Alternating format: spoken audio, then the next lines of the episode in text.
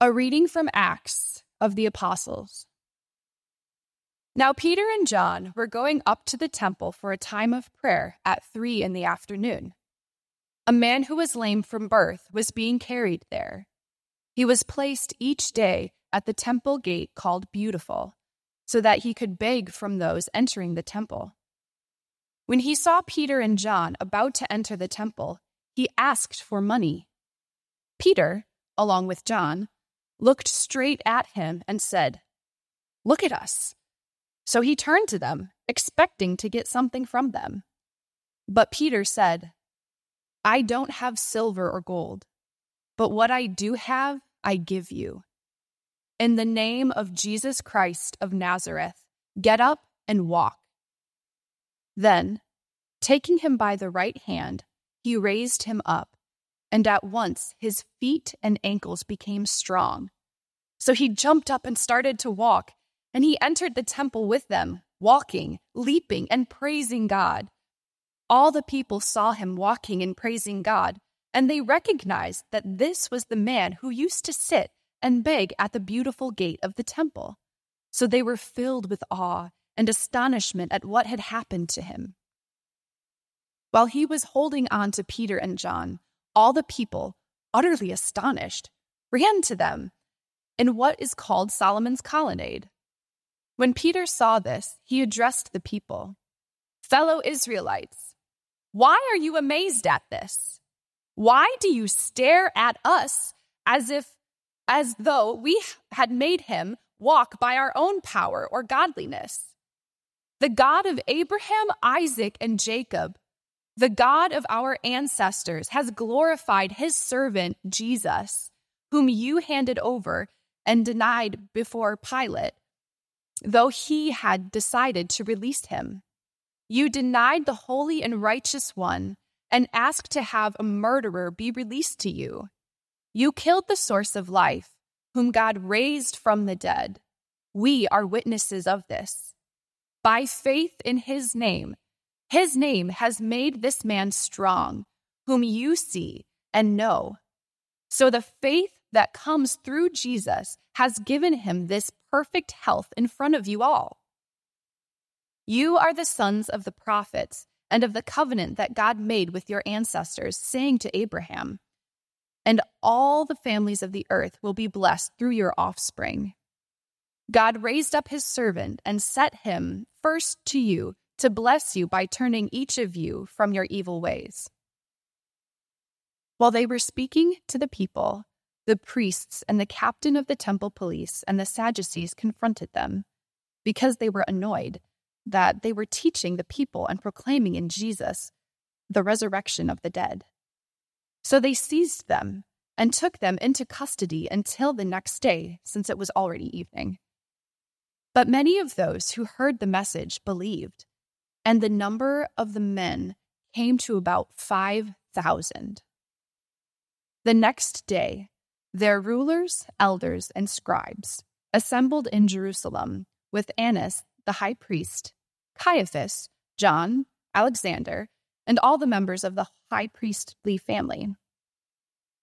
After they had Peter and John stand before them, they began to question them. By what power or in what name have you done this?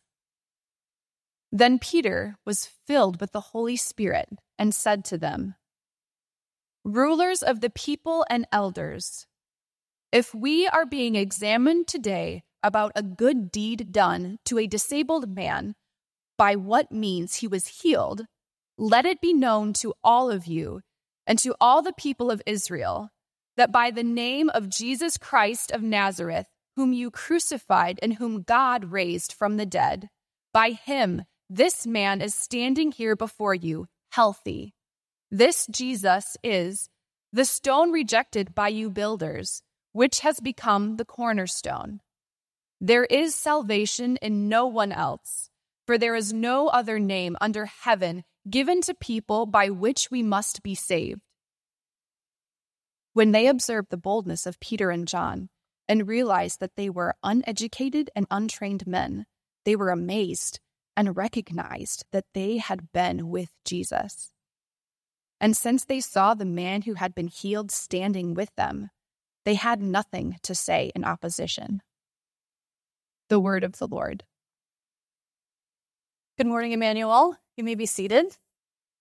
Now, as I was preparing for this installment of our God of the Impossible series earlier this week, I took a walk across the neighborhood to McDonald's for a short break and a nice cold soft drink. And on the way, I passed a man, young man, with a child holding up a sign asking for money. And immediately, because I had just been in this text, I was reminded of the opening of today's passage from the book of Acts. Peter and John were going up to the temple for the time of prayer at three in the afternoon. A man who was lame from birth was being carried there. He was placed each day at the temple gate called Beautiful so that he could beg from those entering the temple. When he saw Peter and John about to enter the temple, he asked for money. Now, meeting vulnerable people, asking for help, is a regular thing in larger urban areas. It's a familiar scene, not just here in Uptown in Chicago today, but in most cities, in most parts of the world for most of history. Reading between the lines, it seems this was nothing new for Peter or for John or for the lame man. And if you've lived in Chicago for any length of time, I'm sure you too have been confronted with an opportunity to offer a little something to make one situation a little better for a little while. This story in Acts takes a dramatic left turn from anything I'm familiar with. The lame beggar asked Peter and John for money, and Peter said, I don't have silver or gold, but what I do have, I give you. In the name of Jesus Christ of Nazareth, get up and walk. Then, taking him by the right hand, he raised him up, and at once his feet and ankles became strong. So, just like that, Peter and John and the lame man go from a very ordinary situation and find themselves in the God of the impossible territory. So, questions start to bubble up, don't they? What was God up to that afternoon in Jerusalem? Why does the God of the impossible intervene in ordinary interactions like this? And does God want us to participate in his impossible works like Peter and John did? These are exciting questions, but they can be pretty intimidating too. We're going to dig into today's scripture and we're going to start by asking what are the points of departure between this particular meeting and the types of meetings that you and I expect as we go about our daily lives? The first difference I see actually starts ahead of the miracle in verse 3. When this man who is lame from birth saw Peter and John about to enter the temple, he asked for money. Peter, along with John, looked straight at him and said, Look at us. So he turned to them, expecting to get something from them. Now, already, this seems a little different from how things normally go down. The writer goes out of his way to tell us that Peter and John looked straight at him and told them, told him to look at them. Now, it's possible that Peter was just really big on eye contact, but I don't think so. I think Peter and John's recent experiences had changed things for them. I believe that the death and resurrection of Jesus Christ and the coming of the Holy Spirit at Pentecost and the witnessing of thousands flocking to the church, all these things had dramatically transformed the way that Peter and John went about their daily lives. No doubt, whenever the, Jerusalem's were, the disciples were in Jerusalem, they went regularly to the temple to pray. And no doubt they had walked past men like this one, if not this exact same man, many times before. But after encountering the living Christ raised from the dead, and after receiving his Holy Spirit, Peter and John's understanding of how the world works had changed.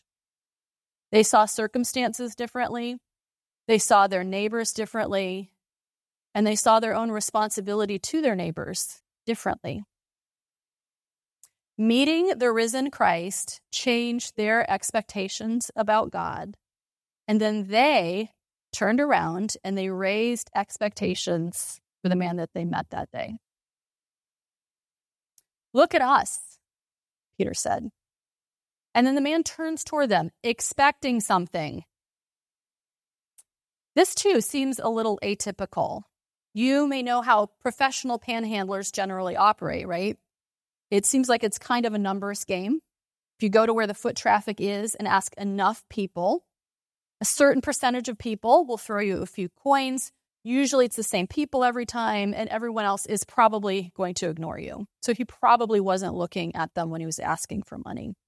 It's a transactional thing, and meaningful engagement is not necessary and it's not expected. But Peter asked for this man's attention. And now that guy is looking at them with raised expectations. Now, I don't know about you, but I do not particularly enjoy it when people look toward me with raised expectations.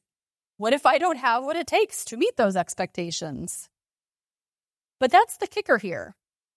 Peter and John are clear about the fact that they themselves cannot meet expectations on the strength of their own resources. They deliberately raise this man's expectations, knowing that their pockets are empty.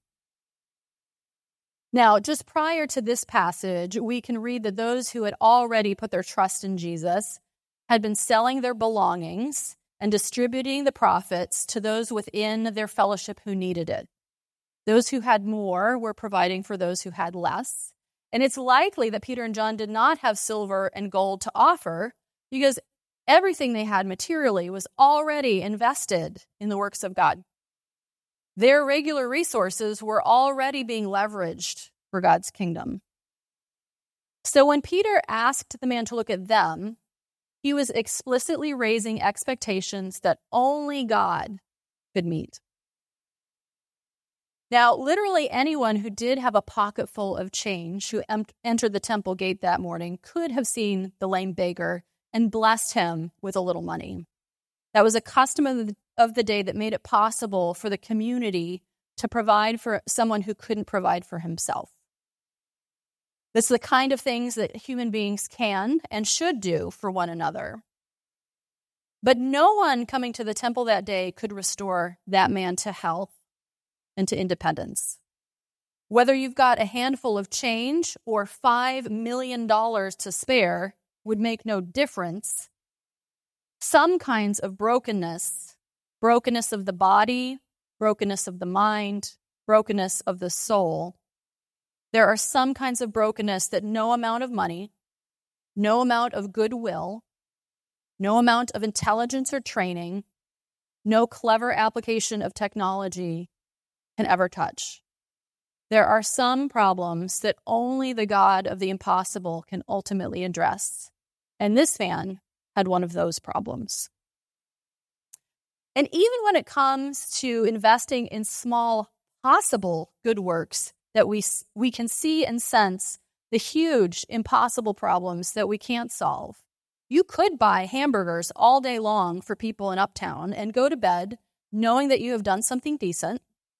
But the fact remains that when you wake up the next morning, everyone's going to be hungry again.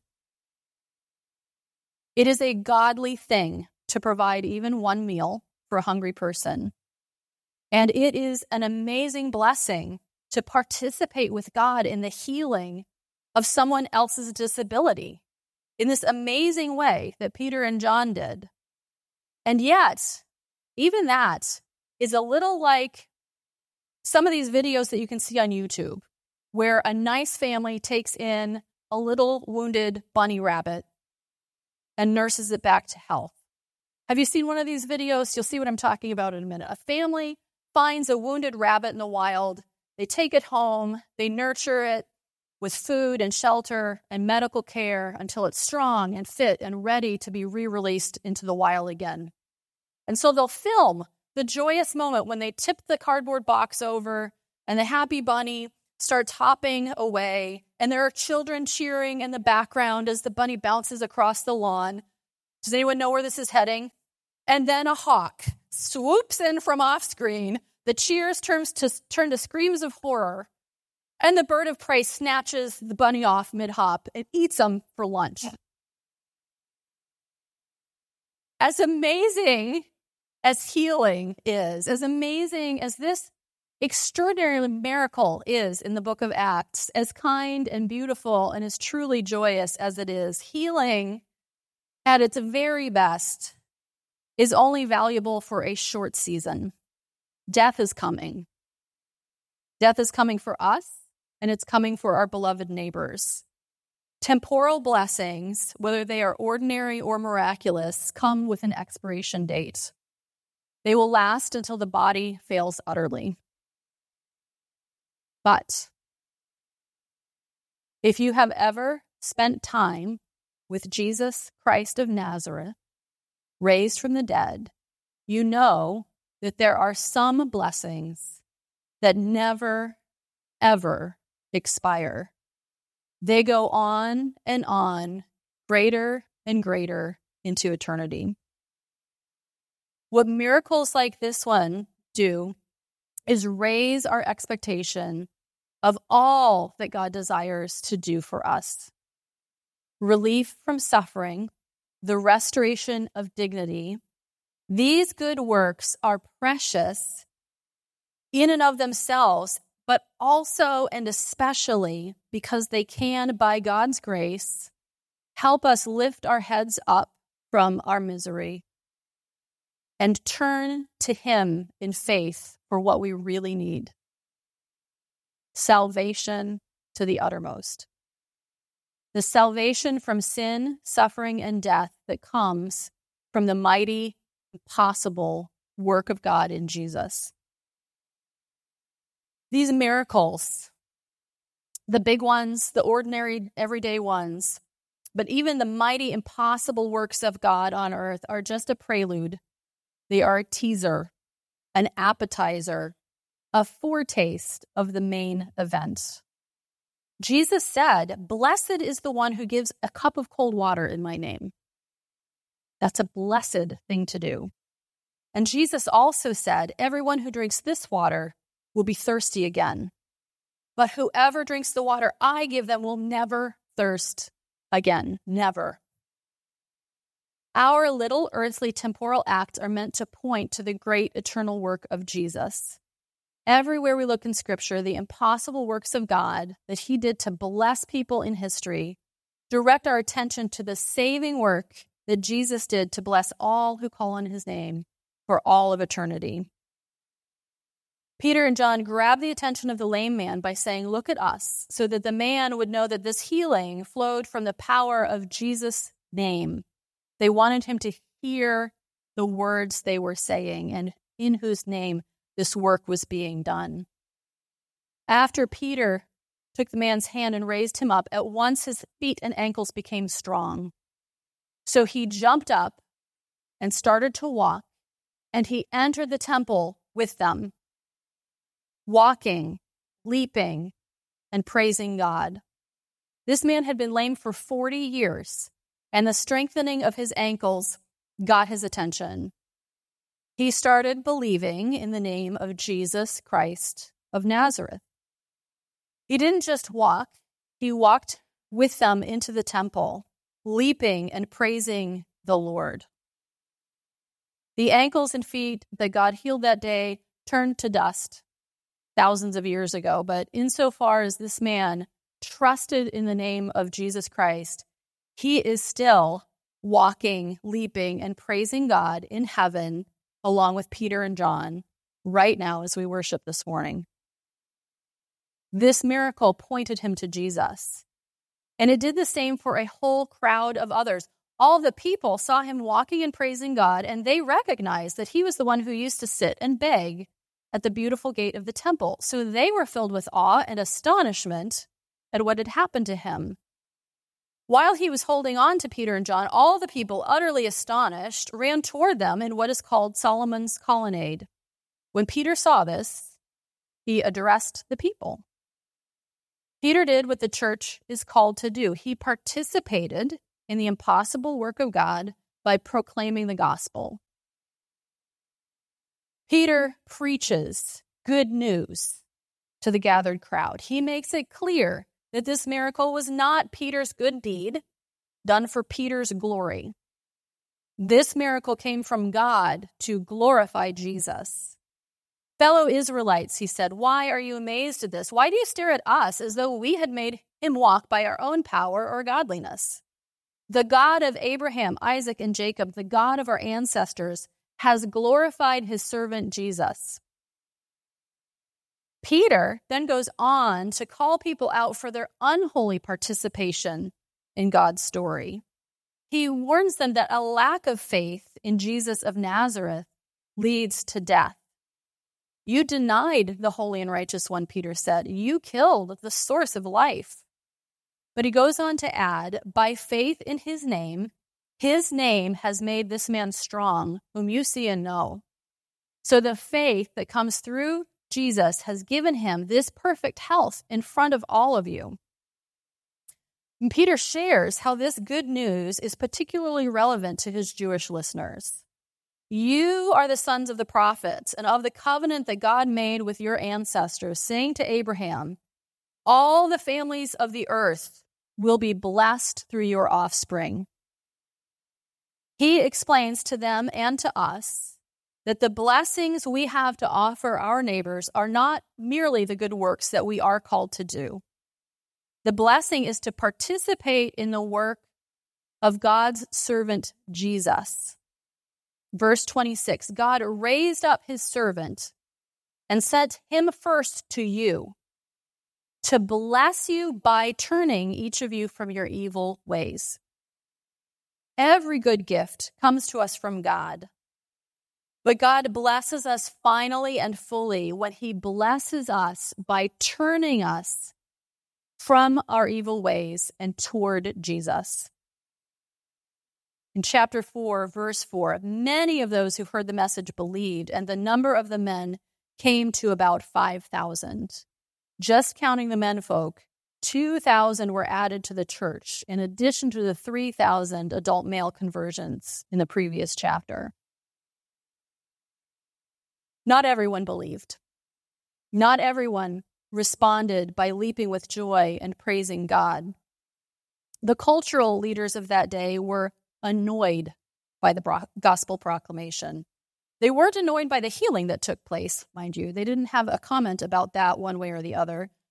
Society is generally quite appreciative of good deeds that don't rock the boat and don't threaten established power structures.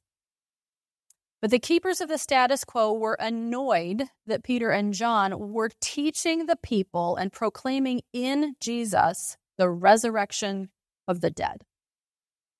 They locked Peter and John up overnight and questioned them the next day, asking, By what power or in what name have you done this?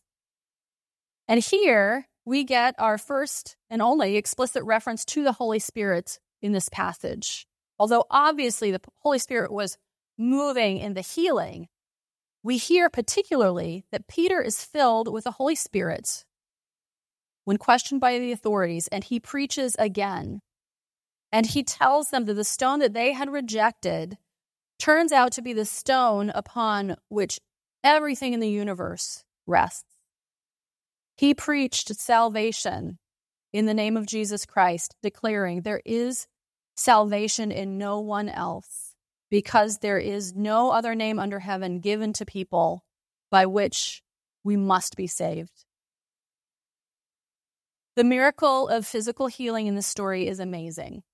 When I read it, I immediately start wondering and kind of hoping will Jesus use my faith and my bold prayers to bring about physical healing like this to folks? God still does that sort of thing. I'm down for that, and I hope you are too. But this miracle is just the thin end of the wedge. The power of the name of Jesus builds up from this amazing miracle and crescendos into a declaration of the truth that changes the destiny of humankind altogether. Jesus has defeated suffering. He defeated sin. He defeated death. This is the mighty work of God, and we can participate in it simply by doing what we can to draw people's attention to the name of Jesus. We demonstrate with acts of kindness and with words of power that only Jesus can save. Look at verse 13 in chapter 4. When they, the leaders, observed the boldness of Peter and John and realized that they were uneducated and untrained men, they were amazed and they recognized that they had been with Jesus. Did you know that our boldness in witness, like miracles, becomes evidence to an unbelieving world that there is power in the name of Jesus? This boldness is not arrogance. It's not even ordinary, simple confidence. This is a boldness that flows from the deep and great freedom we have in Christ to speak Christ's truth, regardless of how it will be received. There is no power greater than the power of Jesus to save. So, what would we possibly have to fear from the disapproval of lesser powers? When we are pointing people to Jesus, the only name by which salvation comes, we cannot fear posers and pretenders who oppose him. The crowds were amazed by the miracle of healing, and the leaders were amazed by the fearlessness of Peter and John. And both the healing and the preaching had the power of the Spirit behind them, bearing witness to Jesus. Now, on my way back from McDonald's with my pop, I stopped to talk with that young man and his daughter. It turned out I didn't have any bills in my wallet, but I offered the handful of change that I did have.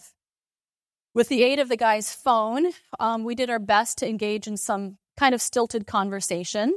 I confirmed, as I had suspected, that um, they were Venezuelan immigrants living in this very building.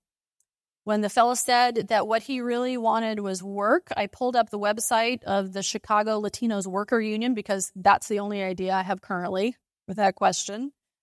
I carried um, a deep sense of my own inadequacy throughout this interaction, and I completely forgot to even ask if I could pray with them. But you know what? My hope is not in myself. It's not in what I have to offer. It's not in my ability to perfectly execute on all that the Lord is calling me to.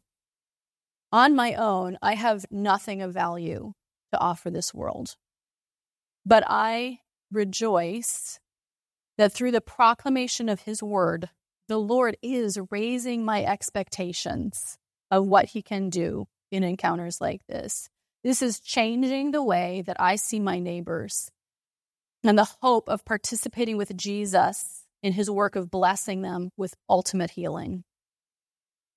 Brothers and sisters, we are the spiritual offspring of Abraham, called to participate in God's work of blessing all the families of the earth through the name of Jesus. I don't know if our prayers will heal the lame or if by our witness thousands will turn to Jesus and be saved. That may happen. That would be awesome. The outcome of our participation in God's blessing is in God's hands alone. All I know is that we are called to participate. We are called, we, because we are called to partner with God in his supernatural work of blessing all the peoples of the earth, we will feed the hungry and clothe the naked, and we will preach repentance in a way that calls people to turn from evil and turn to place their trust in the name of Jesus. Nothing can hinder us from participating with God in his impossible works. I'll close with these words from a great old spiritual.